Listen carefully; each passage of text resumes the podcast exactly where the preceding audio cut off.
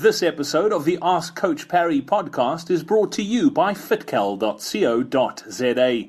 Fitcal, your events, your calendar, your way.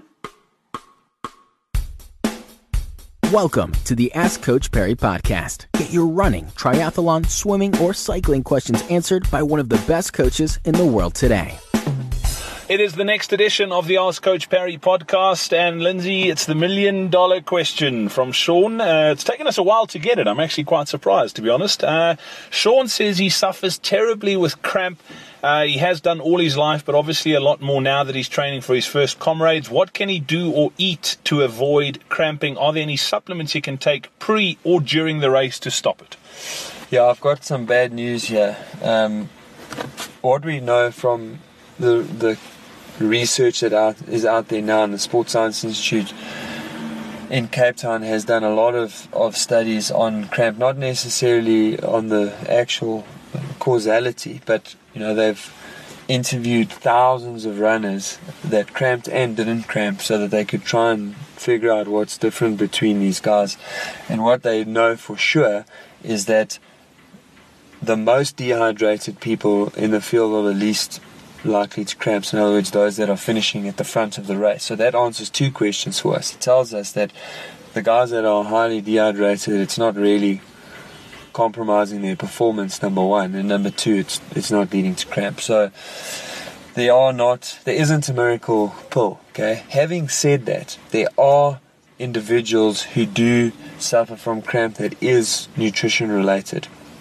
These people typically tend to cramp though at night time when they're sleeping or at other times of the day, not only associated with exercise. So if you are in that boat, it's possible that you have a imbalance or shortage of one of calcium, potassium, sodium, or magnesium.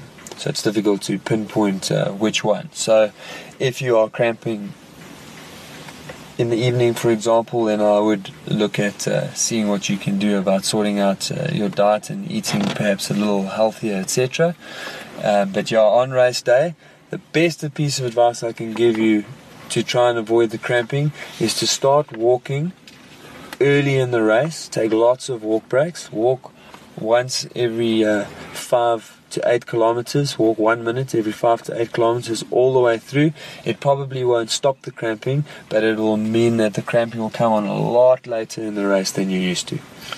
Awesome stuff. Thank you very much, Lindsay. Back again tomorrow. The Ask Coach Parry podcast. Don't forget to get your questions in. This episode of the Ask Coach Parry podcast was brought to you by FitCal. FitCal is a better way to find and share your running, swimming, cycling, and multi sport events. Access the website on your mobile device or laptop at fitcal.co.za to build a customized race calendar to your preference and export it to iCal, Outlook, or Google Calendar. Visit fitcal.co.za now. That's F I T C A L.co.za. You can follow FitCal app on Twitter, tell your friends on Facebook and Twitter about FitCal with hashtag FitCal, or submit a new event on the site, and you could win a two and a Sportsman's Warehouse voucher. FitCal, your events, your calendar, your way. Thank you for listening to the Ask Coach Parry podcast. To get Lindsay to answer your question, go to AskCoachParry.com or email my question at AskCoachParry.com.